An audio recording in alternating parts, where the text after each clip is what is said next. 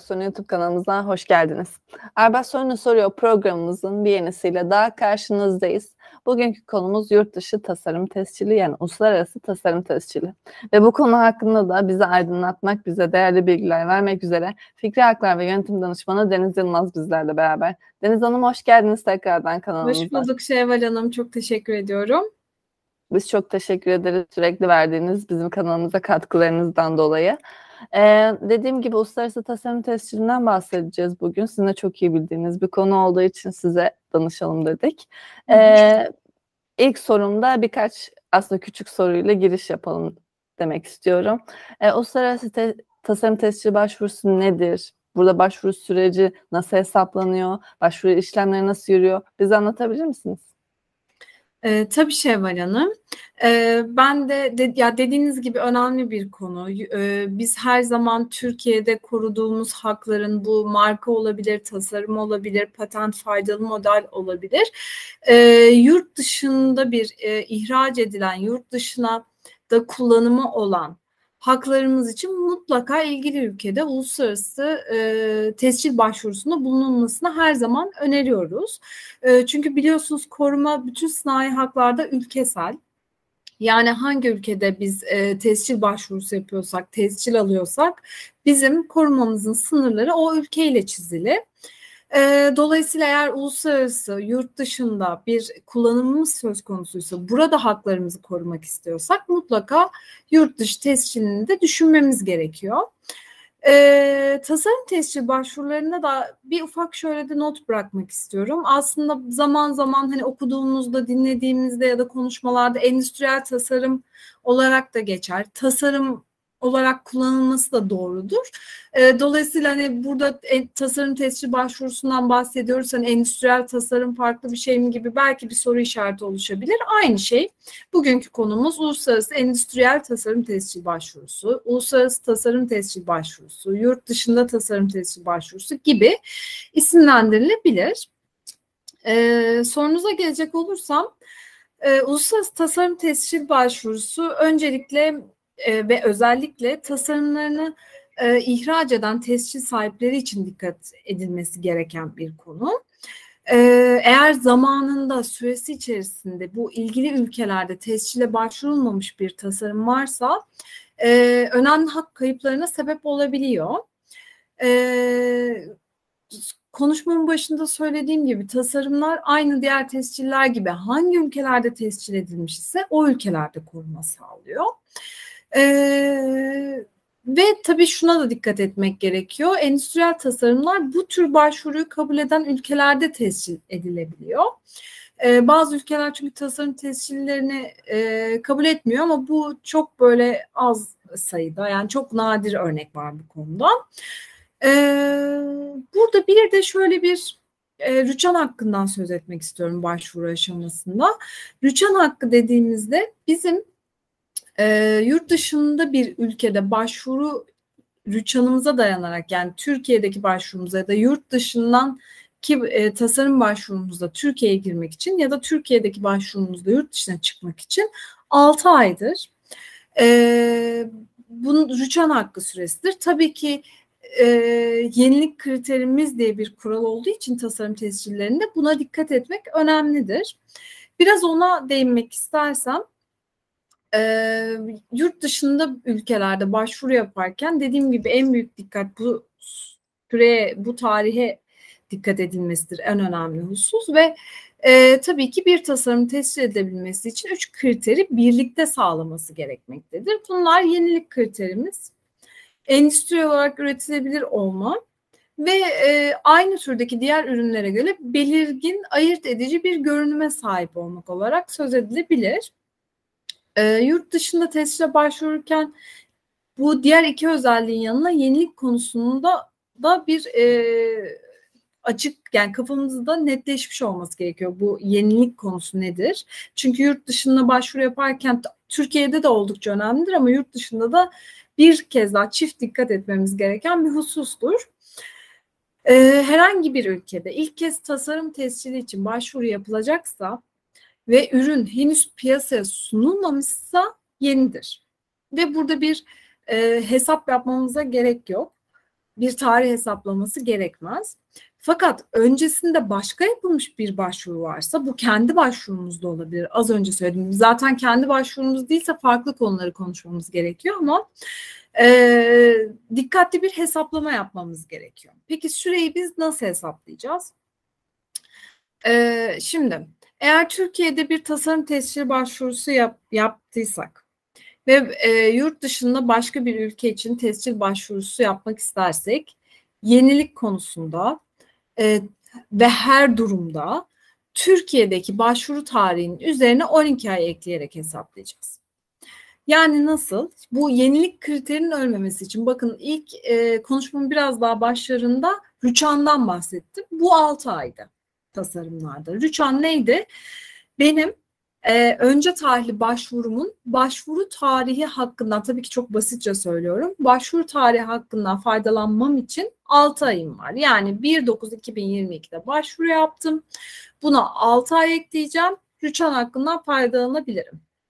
1.9.2022'de e, Türkiye'de başvuru yaptım. Yurt dışına yenilik kriterini öldürmeden çıkmam için 12 ayım var. Yani 1.9.2023 benim yurt dışına yenilik kriterini öldürmeden e, çıkmam için son tarih. Eğer bu 12 aylık tarihi geçirirsem başvuru hakkım ortadan kalkıyor. E, fakat şu bu tabii ki şurada bir karışıklık yaratmasın.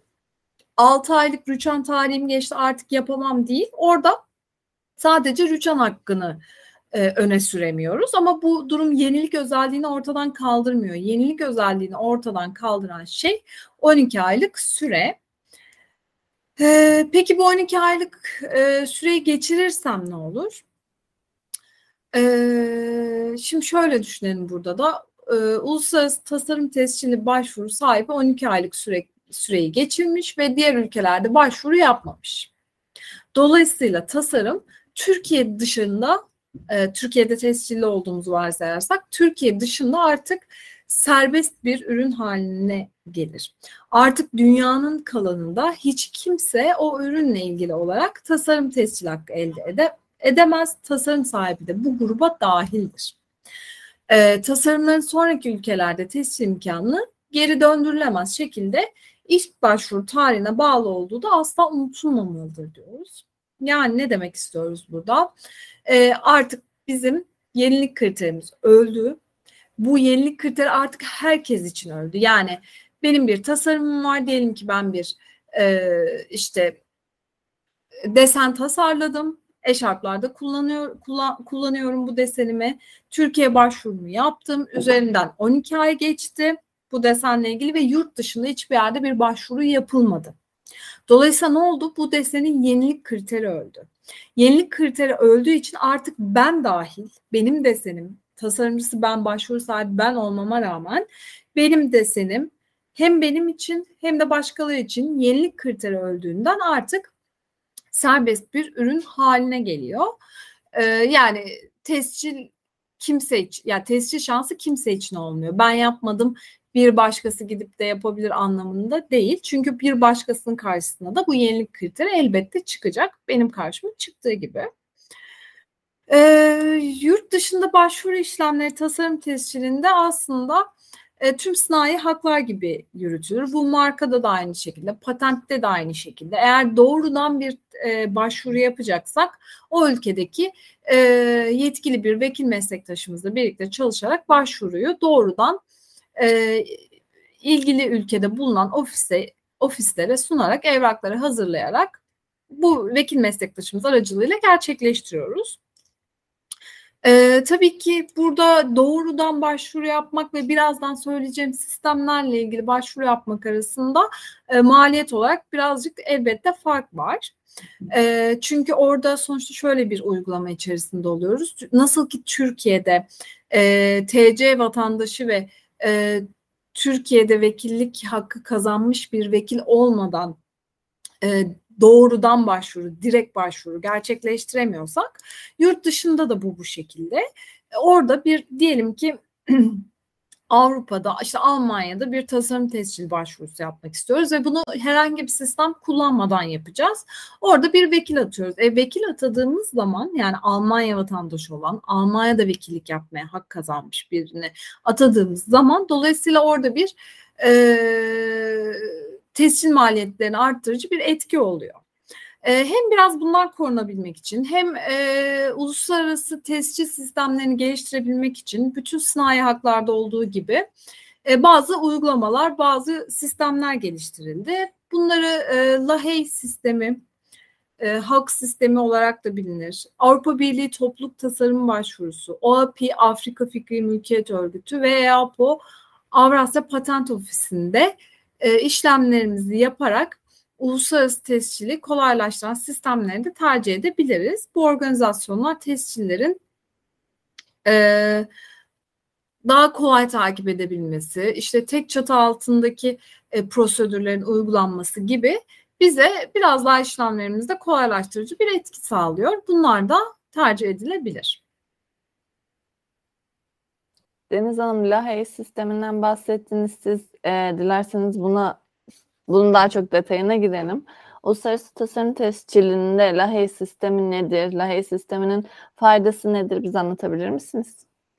Ee, tabii ki Şevval Hanım. Tabii LAHEY sistemi e, çokça duyulan aynı bizim markadaki WIPO gibi işte patentteki PCT gibi e, e, tasarımların uluslararası tescil dediğimizde akla ilk gelen gelen sistem LAHEY sistemi.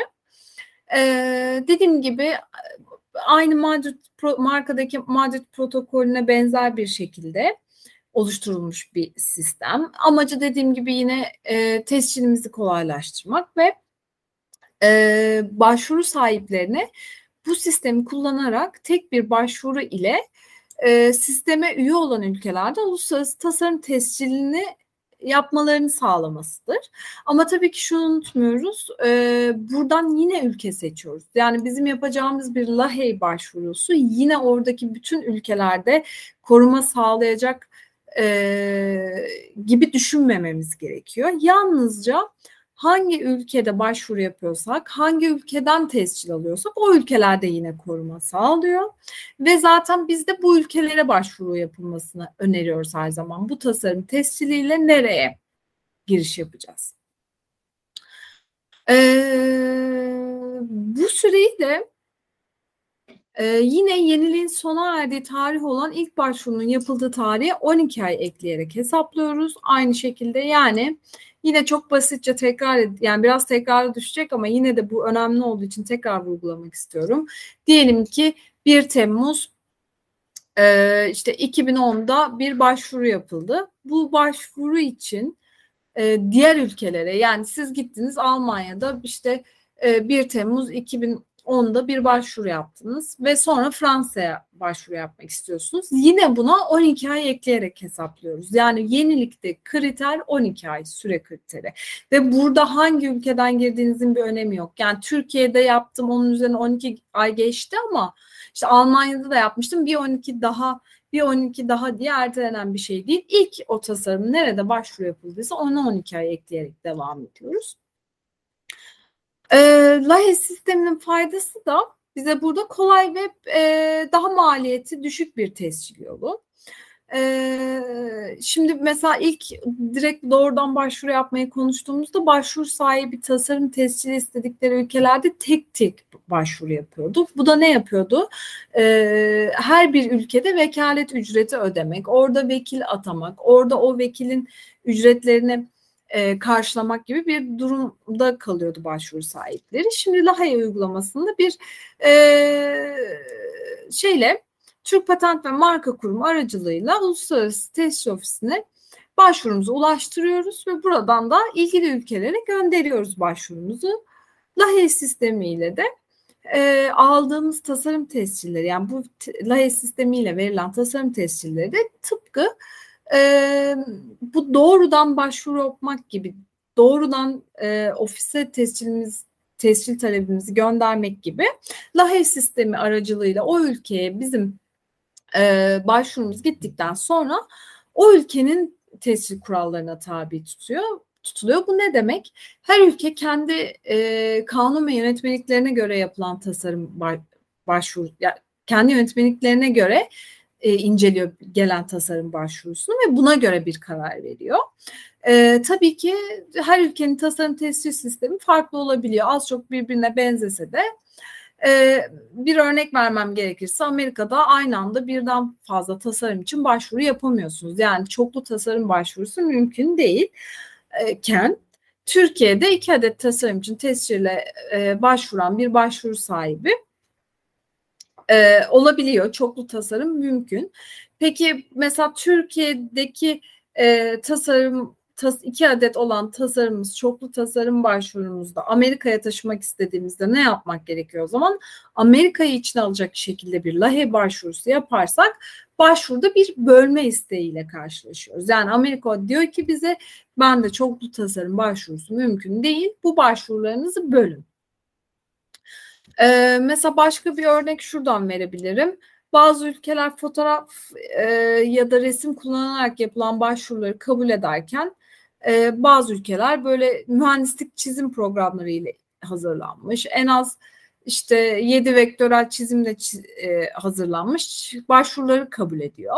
Dolayısıyla hangi ülkeye başvuru yapılacaksa o ülkenin tasarım tescili hakkında önceden bilgi sahibi olmak son derece faydalı ve şunu unutmamak gerekiyor. LAHE ile biz Amerika, e, Almanya ve Fransa'yı seçtik. Bu bizim başvurularımız bu üç ülkeye de ulaştıktan sonra artık o üç ülke e, kendi kanunlarına göre bu tasarım tescilimizi inceleyecek ve bize ona göre bir karar verecek. Yani LAHE ile ben bu üç ülkeyi seçtim ve yolladım artık bu üç ülkede tescilliyim gibi bir algı oldukça e, yaygın ve yanlış bir algı. Ee, uluslararası tasarım tescilinde LAHE sisteminde de e, çeşitli sebeplerle geçici red kararları verilebiliyor. Buna da değinmek isterim. Ve tabii ki bu kararlara karşı itiraz hakkımızda bulunuyor. Ee, bir kez red kararı ile karşılaşınca artık e, şuna ilerlememiz gerekiyor. Yani biz az önceki örnekten devam etmem gerekirse LAHE ile Almanya, Fransa ve Amerika'yı seçtik diyelim. Ee, Almanya ve Fransa bizim e, şey tasarımımızın tescil edilmesine, tasarım tescilimizin kabulüne karar verdi. Fakat Amerika'dan bir red kararı aldık. E, bu red kararına dediğim gibi itiraz edebiliriz, red kararına yanıt verebiliriz. Bu yol her zaman açık.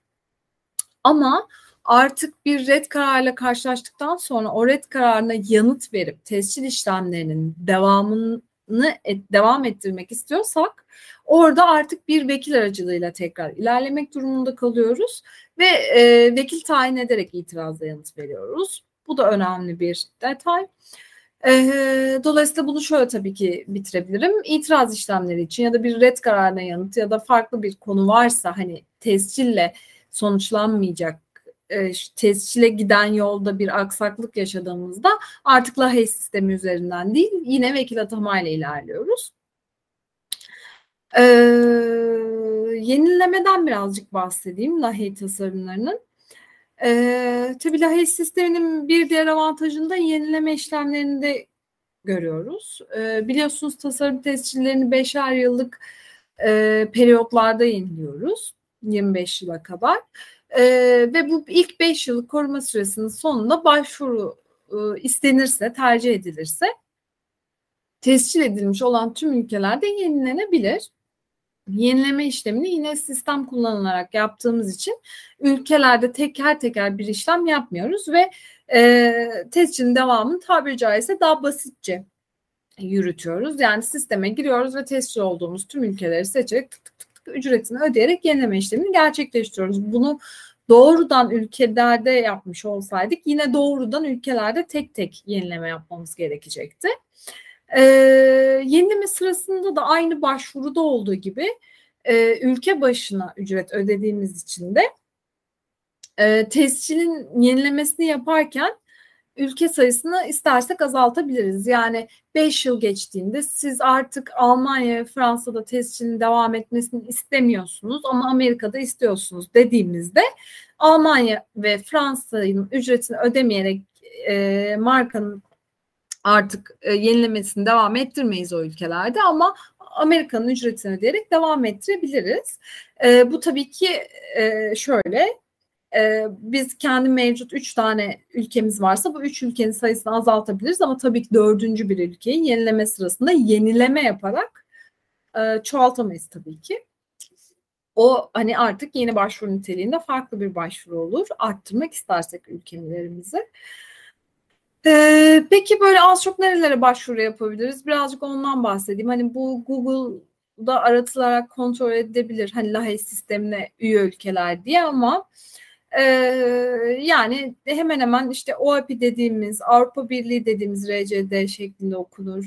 E, Kanada, Rusya, e, Amerika, Vietnam, Kore, Japonya gibi, İngiltere gibi yine birçok ülkeyi Mısır gibi kapsayan e, geniş bir sistem.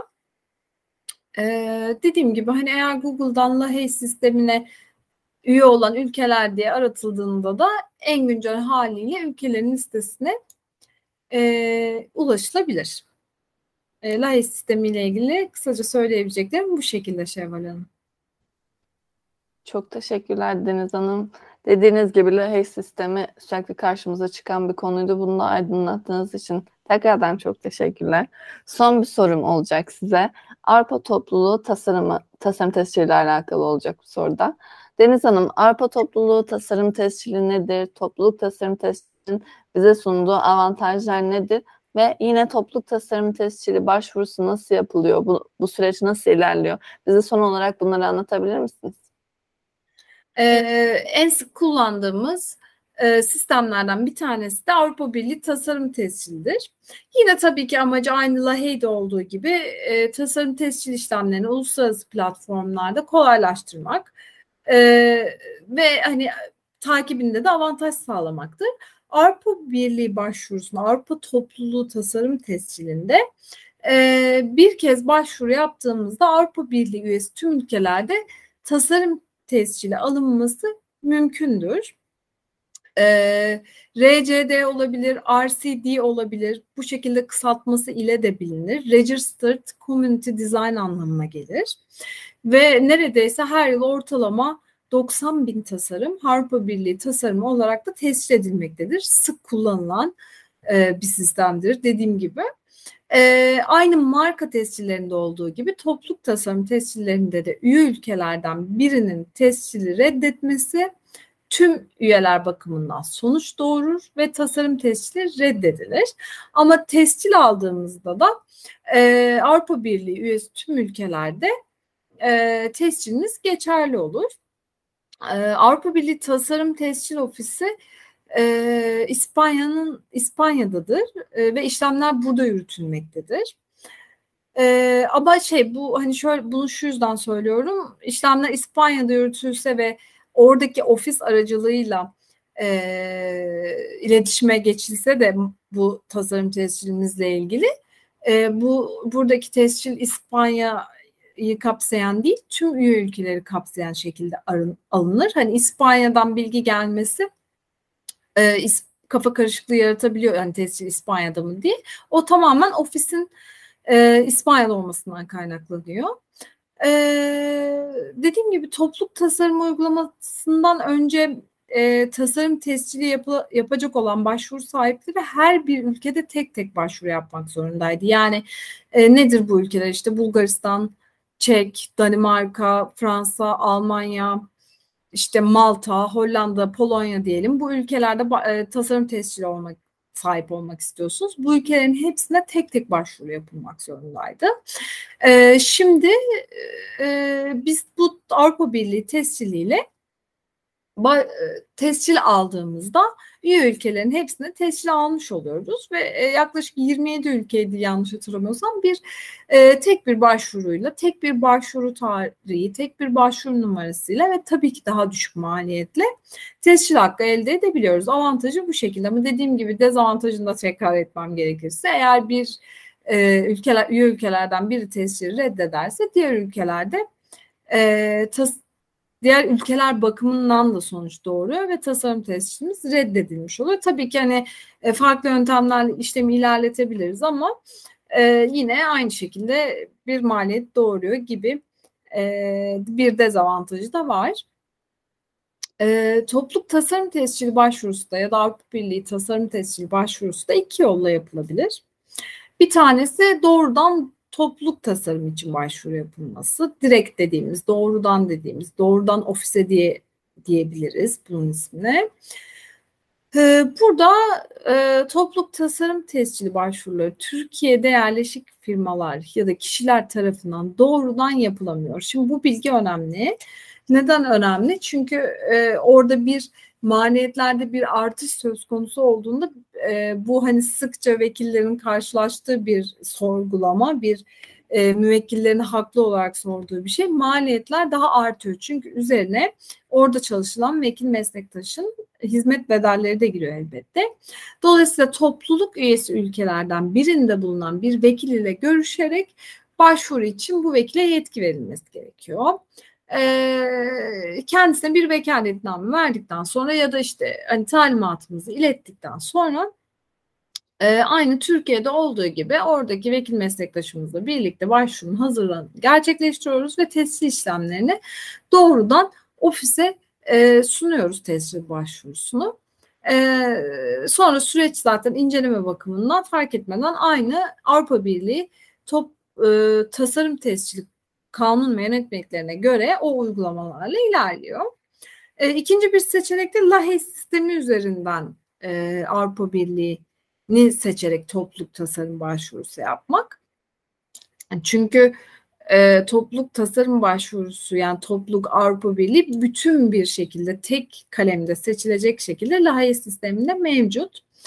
E, bu yıl tercih edersek maliyetler birazcık daha düşük oluyor tabii ki ve e, Türkiye'de LAHES sistemine üye olduğu için e, ve bu sistem üzerinden birçok ülkeye ve e, Avrupa Birliği tasarım tescilline de e, konu olabildiği için, yer verildiği için e, doğrudan başvuruyu LAHE üzerinden yapabiliyoruz.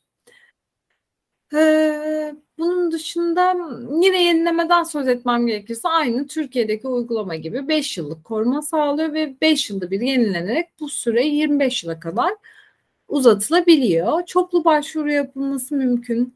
Ee, birden çok ürün için tescil talebinde bulunulması mümkün. Ee, dediğim gibi hani başvurumuzu gerçekleştirdikten sonra artık kendi mevzuatlarına göre, kendi kanun ve uygulamalarına göre başvurumuz inceleniyor. Yani burada doğrudan başvuru yapmamız ya da lehe üzerinden başvuru yapmamız incelenmesi, karar verilmesi, değerlendirilmesi bakımından bir şey değiştirmiyor. Sadece sistemimiz e, kendi içinde avantaj ve dezavantaj olacak şekilde değişiyor ve bu yolla başvuru yaptıktan sonra artık inceleme süreci aynı prosedürlere tabi tutuluyor. Ee, şöyle bir toparlamam gerekirse de Şevval Hanım konuyu. Ee, dediğim gibi sinayi hakların tümünde olduğu gibi e, biz hakkımızı, fikir ürünümüzü nerede kullanmak istiyorsak, nerede kullanıyorsak, nerede bu haktan faydalanmak istiyorsak, e, tasarımlarımız içinde, markamız içinde, patentimiz içinde o ülkeye giriş yapmak ve e, tescil hakkından yararlanmak önemlidir. E, yurt dışında Türk tabii ki Türkiye gibi e, yani Türkiye'de Türk Patent ve Marka Kurumu nezdinde işlemleri yapıyoruz. Yurt dışında sistem olarak farklı sistemler var. Bunun avantaj ve dezavantajları ile birlikte e, bir strateji oluşturarak ilerlenmesi önemli. Her e, videomuzda söylediğimiz gibi ön araştırma yapılması oldukça önemli.